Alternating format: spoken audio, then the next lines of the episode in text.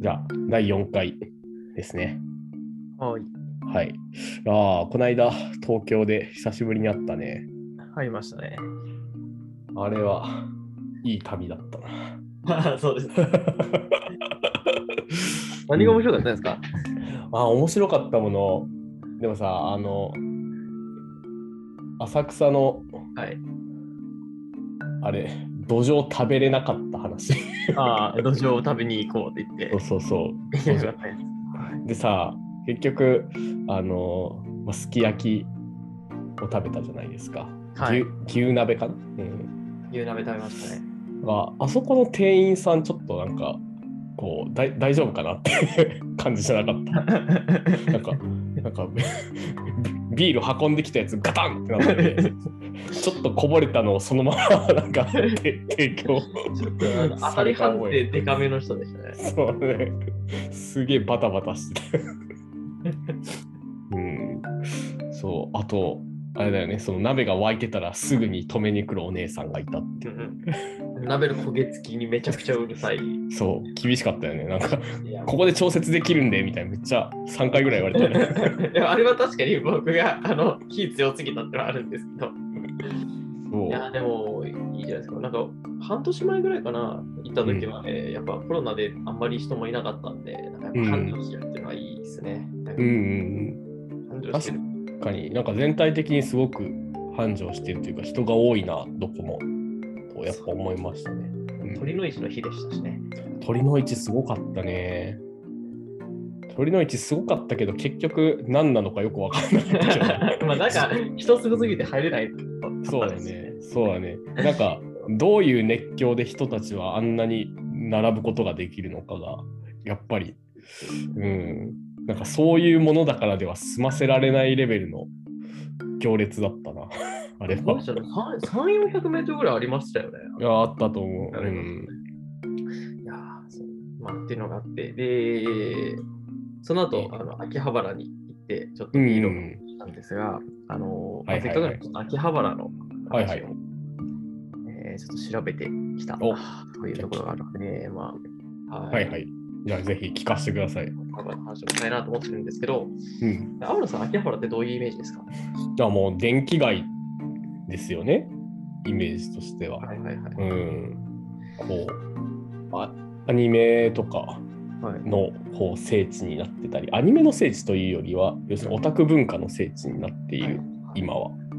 コミケとかも秋葉原でやってる、やってたのかな？こっちどうなんですかね。でもまあ、でももう20年ぐらい前のうん。からうん。ね、こう、その感じがあって、うん。僕は、あれなんですよ、あの、ちょうど僕が中学生になる、その、そのぐらいの時に、えっ、と、あの、秋葉原の通り魔殺人事件があったんですよね。はいはいはいはいそ。れで、歩行者天国が、えーもうすすぐなくなっちゃって、みたいな感じうで、んえーっていうような、まあ、ちょっと物騒な時に、あの秋葉原で、秋葉原よく中学生と高校生ぐらいの時に遊んだりしてて、うん。へえ。うんもうかかれこれ10年ぐらいは、うん。まあ、毎月とか毎週というか、行ってたような街へえそんな毎週行くほど楽しい場所なんだ。いや別に何かが楽しいわけじゃないですけど、普通にカラオケ屋とかあったんで、カラオケ行ったりとかしてたあ、そういうこと？ああ。ですけど、まあ、行ったりしてたと。でうんえーで結構僕ちっちゃい時から、あの、秋葉原はあの好きで、好きで、好きで、あの、うん昔交通博物館ってあったんですよ。うんうん。1階部分が鉄道なのかな？で、えーと、ですごいジオラマ、でかいジオラマがあって、子供とかみんなそれを見たりとかしてて、で、上の階に行くと、飛行機とかうん。自動車とか、なんかそういうの模型とかがあるうん。ゼロ線とか、そういうのがあって、みたいな。で、1階の、え1階分にはその信号機だけいっぱいバーンと並んでる部屋とか、うん。なんだろうな、あの踏切 とか、おお、踏切は結構渋いね。あとはやっぱ古いあの新幹線とか特急列車とか、そういうのがバーンともう、あの、なんだろう、あれ多分一部本物のうん鉄道も入ってるんですけど、うん。みたいな施設があって、まあ、そこによく行ったりしてたっていうのがなるほどね。子供は乗り物大好きですからね。そう。記憶にもあるんですけど、うんうん。はいでまあ、なんでじゃあ秋葉原がそういう場所になったのかと。うん。ところで、まあ僕結構好きで、そういうの調べるの好きで、あの調べてたんですけど、うん。あそこって、あの、もともと、えーと平成元年まで、あのー青物市場があったんですよ。青物。はい、青物市場ですね。野菜とか、うん。もう駅の真ん前がもう市場なんですよね。なんか全然そんなイメージないな。卸売業やってて、だから、えーあの今みたいな綺麗綺麗というか、あのそのオフィス街みたいな場所じゃなかったんですよね、本当は。うーん。えーあって、なんで、あのー結構そういう、あのーまあ、なんでしょうね、まあ、そういう意味では商売をしているというか、商いの街だったと。うんうんはいで、まあ、そのと東京の胃袋を支えてたみたいな、そういう場所だったんですけど、うん。築築地みたいな、そういう。あ、そうです、そうです、そうです。でそれはもうかれこれ、えーだいぶ前からあのずっとあったという、あのーでもう関東大震災の後からずっとあったっていうのが、はいはい。長いね。秋葉原って、むしろそっちの顔の方が、まあ、長いぐらいだったと。うんはい、いう話なんですけど、えっと、もともと秋葉原って、あのーまあ、日よけ地だったんですね。うん。余計。はい。なんで、なんていうか、えっと、もともと町屋がいっぱいあって、で、それがですね、ぼーバーっと燃えたんですよね。えっと、1870年、うん。えーの大火でバーっと、えー燃えて、えー確か京橋の方から一気に燃えちゃったんですよね。えで、でえー、とそこの、えー燃えちゃったんで、そこを、まあ、日よけ地と、まあえーとまあ、空き地にしたんですよね。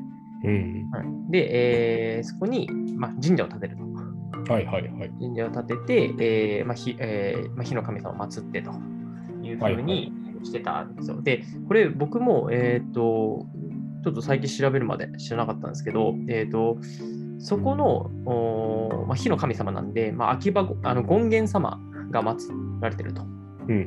いう話で、えっ、と、秋葉権現で、あの権現神様は秋葉、秋の、源秋葉原の、はい、秋葉ほう。あの秋に派で秋葉権現って、まあ、いうふうに言うんですけど、まあ、それが、まあ、火の神様ということで祀られてるっていうことで、えーうん。それが祀られてる原っぱってことで、えー、と秋葉原と、まあ、秋秋葉の原ですけど、まあ、秋葉秋原葉の原。はい。っていうなるほど。じゃあその秋葉は火の神様の名前から来てるってそう。へえっていう話なんですよ。はいで、えっ、と、僕がし、あのー結構昔に調べたときに、その市場の、その神田市場っていうのが、あの、その時、さっきああの言った市場っていうのがあったんですけど、うん。えっとそこの歴史見たときにもそう書いてあったんですけど、うん。ですけど、えっ、と、なんかよくよく、えっと調べてみると、えっと実は、えっと別に秋葉権現が祀られてるわけではないらしくて、え？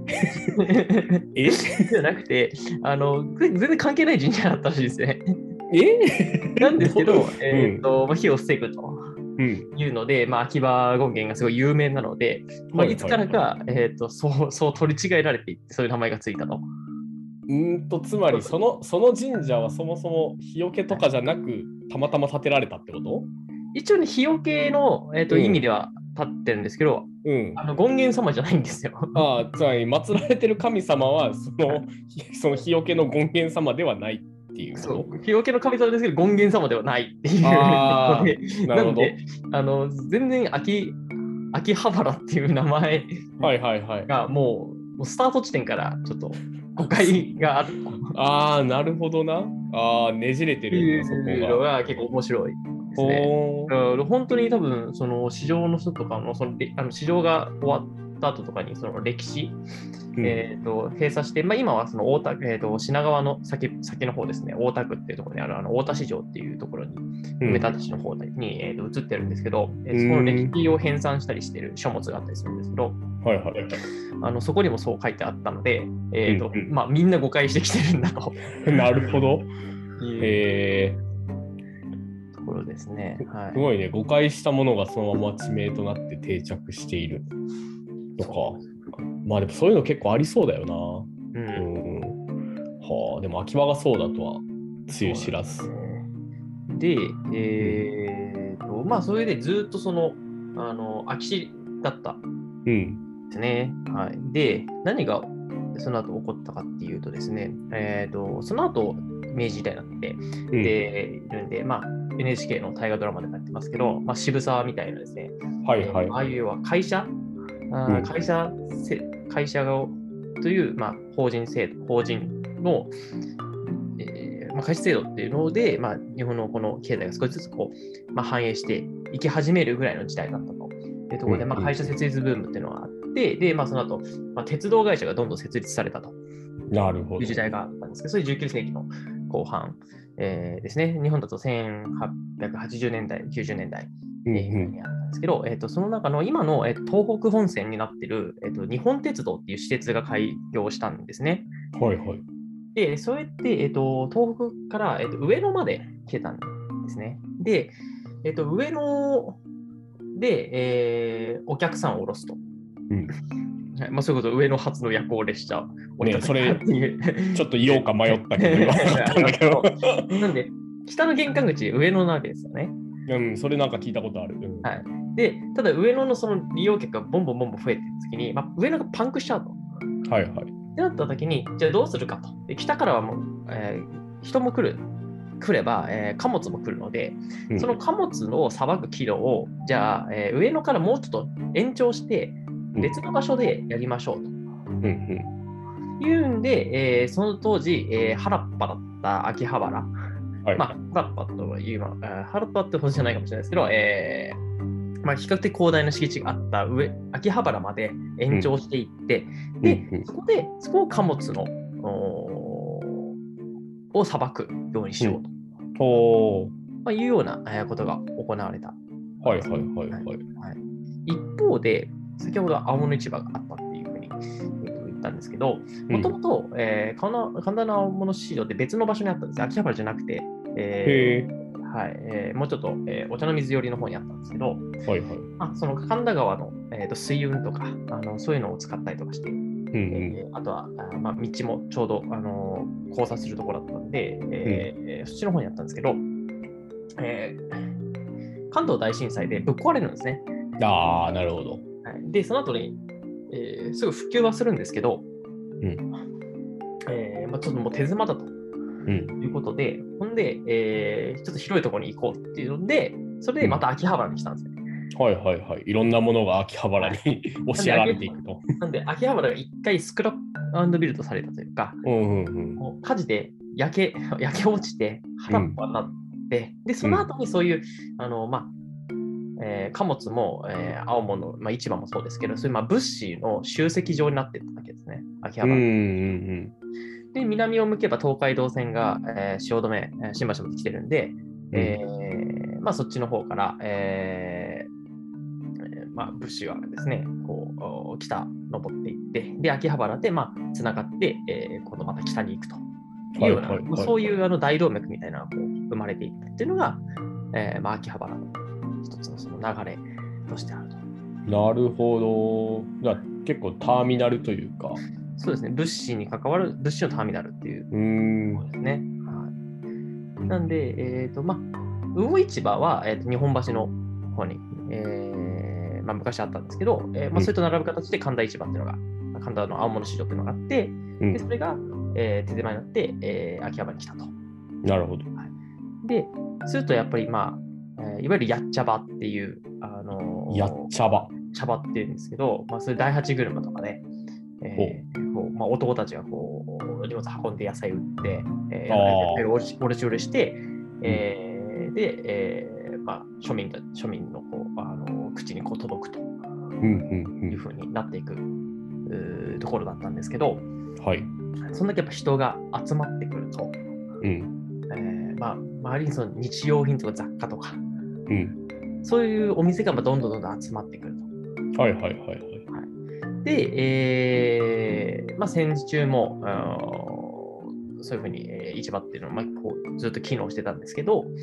えーちょうどですね、あの終戦後、うん終戦直後ぐらいですかね、えーとそのあたりで、えーまあ、ラジオ、はいはい。はい、ラジオが、あのまあえー一般的にこうどんどん普及をうん。していったときに、えーそのラジオ部品が、えーまあ、一つのその、あのよく売れる商材というか、へえ。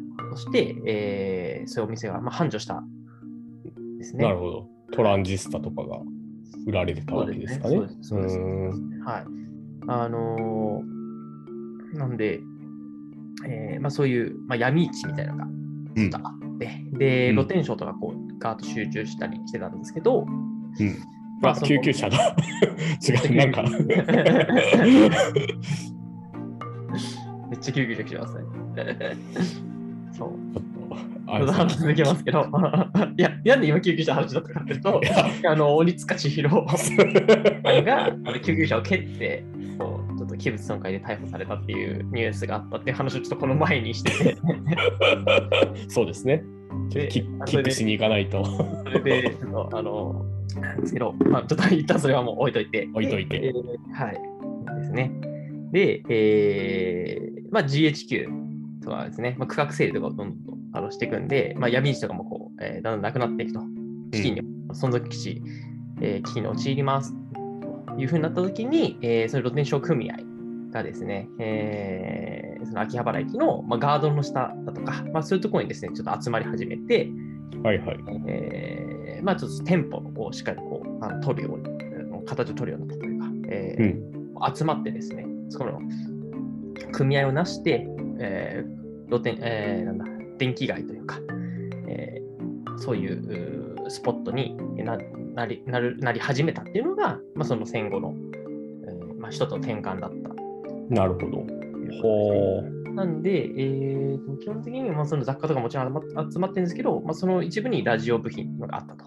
うんうん。ただ、その町の、えーと大きいエリアを占めるのは、えーうん青物市場としての機能だったと。うんうんっていうような感じだったうんん。です、ね。なるほど。だから基本的にはいろいろなものがそもそも集まってきやすい場所だったっていうことですよね。うん。いうことですね。で、あと、まあ、大通りが、えーあって、うんえー西側から、秋葉原西側は、えー中央通りがあって、で、東側は昭和通りが走っているとうんいうところで、えーまあ、何でしょう、縦、南北に、えーうん道路がこう走ってるような、そういうところなので、うん。なので、えーまあ、そこの大きい完全に挟まれてるっていうのもあって、まあ、その交通の便が良かったというか、その物資の出入りも良、えー、かったというような、そういうことですね。はいはいはい。はい、っていうのが、まあ、一つ、はいあの、大きくありましたとはい。いうところですね。はい、で、えーまあ、一旦、まあ、あのなんだ、青物の、青物、結局、まあ、電気街っていう前に、まあ、あの青物市場としてのその存在感が強かったんですよっていうう話ん。があったんですけど、でその後じゃあ何が起こったかっていうと、まあ、あの高度経済成長になって、もう家電がバーンと売れていくと。なって、はいはいまあ、電気街っていうのがこうどんどん膨らんでいったっていうのがあるんですね。はい、で、えーってなると、今度はやっぱりその、えー青物市場じゃない部分のスポットというか、はい。機能がどんどん膨らんできちゃって、うんうん。で、あんな駅前に、えー人がいっぱいいるところで、えー青物の、その、まあ、要は生物を扱ってるんで、やっぱりそういう匂いだとか、衛生面とか、まあ、そういうのもだいぶ気になるとなるほど。いう話になってきて、まあ、あそこにあるのどうなんだみたいな。ああ、逆に 市場側が追いやられる形になる。いや、そうです、そうです。みたいな、そういう形になっていって、で、まあ、それをめちゃくちゃ省きますけど、うんまあ、最終的に、えーとまあ、ちょっと存続が厳しいという話になりまして、えー大田市場の方に、えー今、梅田市の方ですね、の方に、えーとまあ、東京都がまあ移転をするさせると。ほう。それが平成元年だったと。おー結構最近だね。まあ、平成って言っても、まあ、もう30年ぐらい前ですけどね。まあまあ、そっか。確かに。でずっとそれがなくなって、駐車場になってたんですよ。おーなって駐車うん。駐車場になっていて、で、うちそのうちその、えー、1990年代後半ぐらいかなに、えーその南側が、えうん。ーでかいバスケットコートだったんだね。駅前の。へえ、駅前に。駅前にバスケットコートがバーンとできて、広場みたいにできたんですよね。あ、すごいね。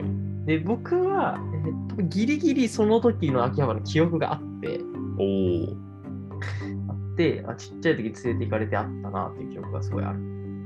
おーでも本当にちっちゃい時だよね、多分。本当にちっちゃい時です、本当に。うん。あの石平の秋葉原アットディープって小説があるんですけど、えー、とそれ、はいはいあのその時代の秋葉原がへえ。題材というか舞台うんになっているんですけど、まあ、その後、まあ再開発をするということで、もともとその再開発用地っていう形で、うん。うんあのその時のこう敷地が維持されてたんですけど、うん。えーまあ、じゃあ再開発しますってなって、えーと今、秋葉原 UDX っていうのがこう立ってて、まあ、あと大ビルがうん。ビル建てててっていう感じで、えー今は、えー目の前がもういわゆるオフィスエリアになってるんですけど、はい。なんですけど、えっ、と、もともとは、まあ、そこに、えー市場がボーンとあったと。ねえ。に、えーありますよなるほど、なるほという感じの街並みだと。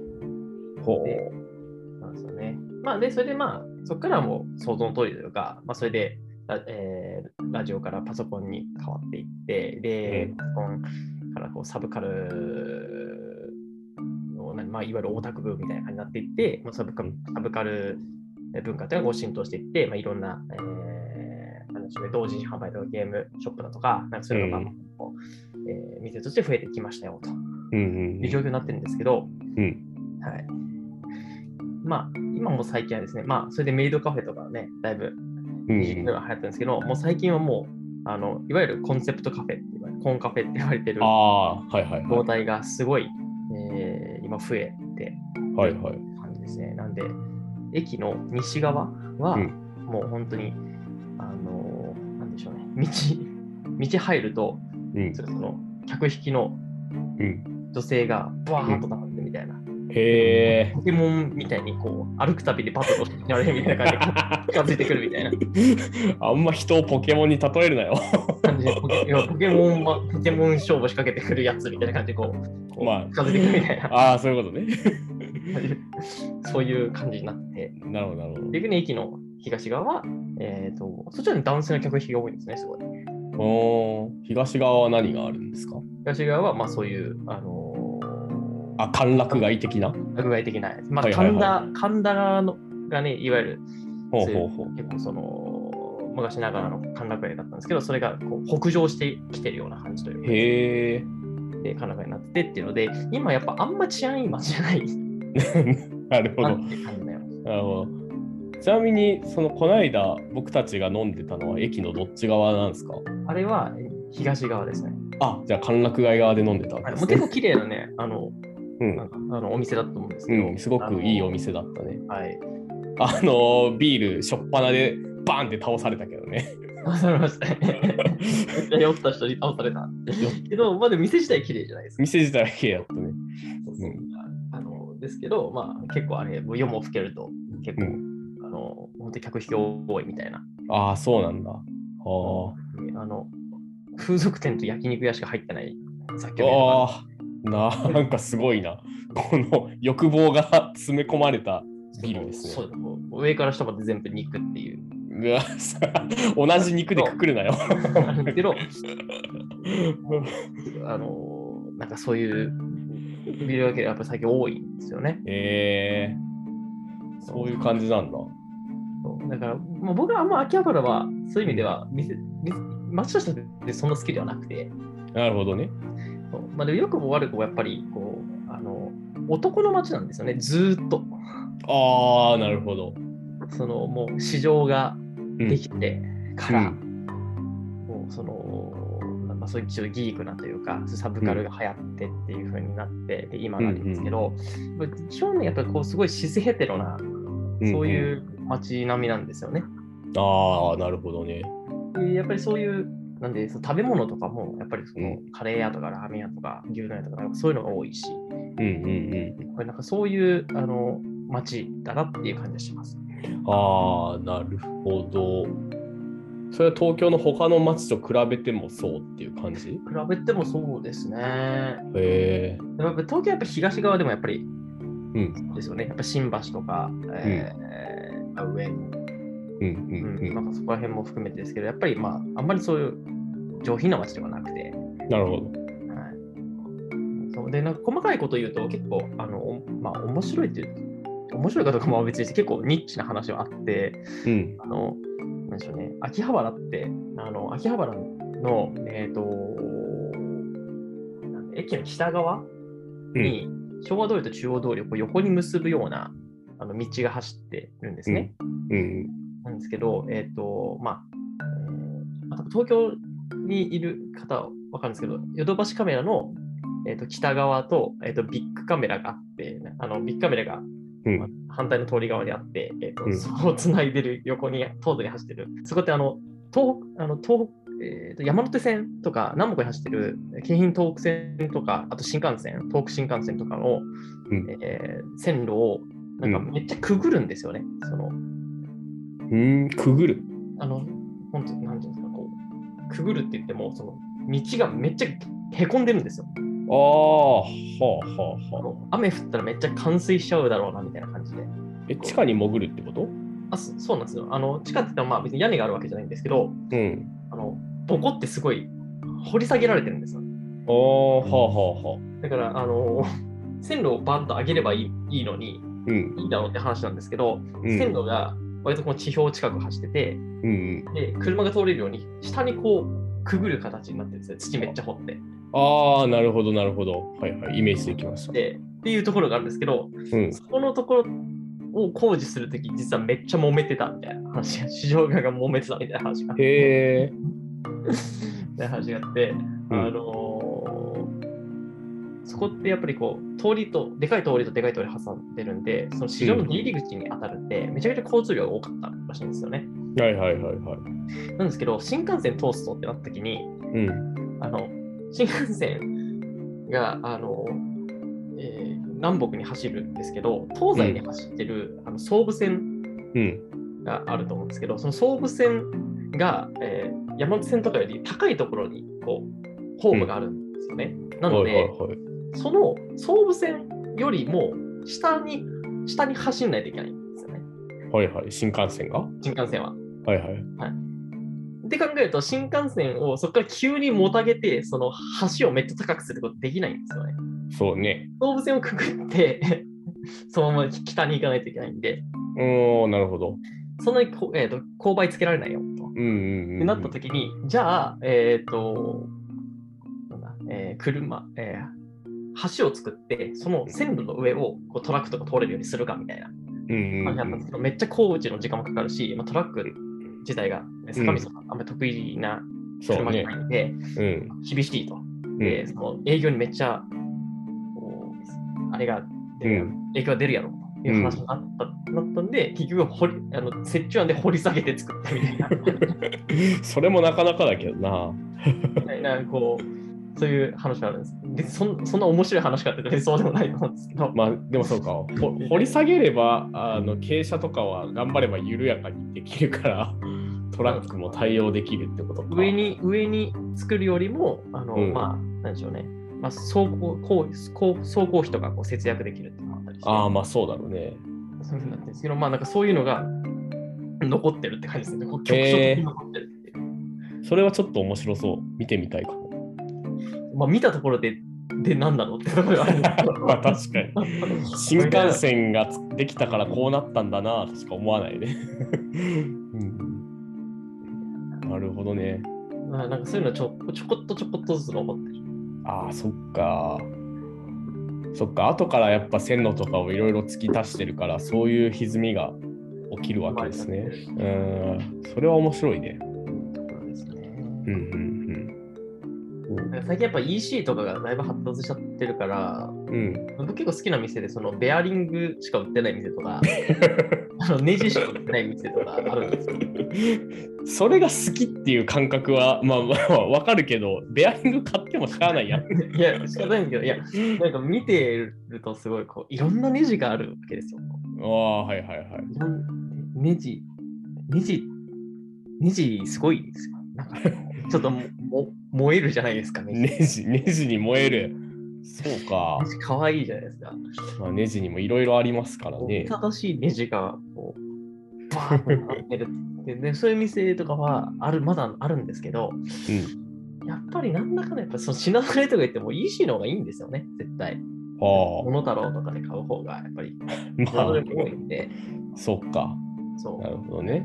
結局ね、そこら辺もどうしてもその押されていっちゃって、うんうん。えーまあ、お客さんね、そんなにニッチなお客さんとかもね、そんなにいないと思うんで、やっぱりその規模、え電気街としての規模はやっぱりこう縮小していっちゃってるよなっていうのは思いますね。なるほどね。ああ。なんか、全然話変わるけどさ、はい。その、電気街になる前の秋葉原って、その、そういうものをこう作品として取り込んだ文学とかってあんまり聞いたことないなってはいはいはい。思って、まあ短歌とか俳句もそうだけど、あんまりはいこう秋葉原が読まれてるところも知らんなっていうことをふと思って。はいはいはい。うん。なんかそういう歌あるかなと思ってググってたけど全然出てこなかったんだよな。確かに秋葉原ってなんかそう歌枕というか、うん地名としては確かにどうなんですかね。なんか、ステレオタイプが強すぎちゃうのかな。ああなるほどね。うん、なんか、そういう感じはちょっとしますけどうね。ん。結構まあ地名としての強度はあるよね。うん。けど逆にあれかな意味内容が強すぎるから作りにくいとかなのかな。もう、福田若駅へい。のあのはい。実生地にありますけど、あの徒歩と李白がうん転生して、その秋葉原で買い物してるっていう。すごいなそれぐらいかな、思い当たるのは。ああそういや、もうちょっとね、あの、あれですよ短歌と俳句の話になっちゃうんで、ちょっ ちょっとこっから先はと次危はない。い。はい。じゃあ、ここまでにしときますか。まあ、とりあえず、我々の観測家では、そんな昔の秋葉原は読まれてないというまあことですかね。やっぱ地域として神田なんでね、ぱあ秋葉原ってやっぱ神田なんですよね。あ、あ、そうなのね。神田は確かに、あの。めちゃくちゃ広いんですよ。あ、そうなんだ。あその地名として。あ、あ秋葉原って神田練馬町とか神田なんとか町っていう、あの神田泉町とか、あ、はいはいそういうあのそういうのがこう集合して集まってる。ああ、なるほどね。そうあれ神田なんですよね。ああ、じゃあ神田で読まれてるのか。なるほどね江戸江戸っていう、江戸江戸っていう観点がすると、やっぱ神田なんです、秋葉原。秋葉原。の地名はやっぱり新しくて、割と生,、生生な感じがしてて、神田なのね、多分。確かに、神田とかか神田川はめちゃくちゃ読まれてるよね。神保町とか、うん。まあもうちょっと行ったあの九段とか、九段の坂の下ぐらいまでが、あれが神田なんで、ああ、めっちゃ広いやん。広いんですよ。ああ、皇居の、ね。皇居の東側、東の北東ぐらいかな、北東部分はまあ全体的に神田っていう感じなんで。めちゃくちゃ広いね。今、梅田が指すエリアぐらいの広さはあるな。もっとあるかもな。梅田なね、まあ、梅田もね、梅田で掘り下げてみるといろいろね、面白い。梅田は面白いと思いますよ。うん。あの、そうですね。うん。なんか、ちょっと東京の話ばっかりになっちゃってるんで。うん。ああ、大阪の話。ねそっか。僕あんまり大阪のその知識的なことは全然詳しくないから、やるならちゃんと調べますけど、面白く話せるかな。まあまあ、それもそのうち話しましょうか。そんな感じで、20分ぐらいは喋ったと思うんで、一旦締めますか。そうですね。はい。では、第4回ありがとうございました。はい、ありがとうございました。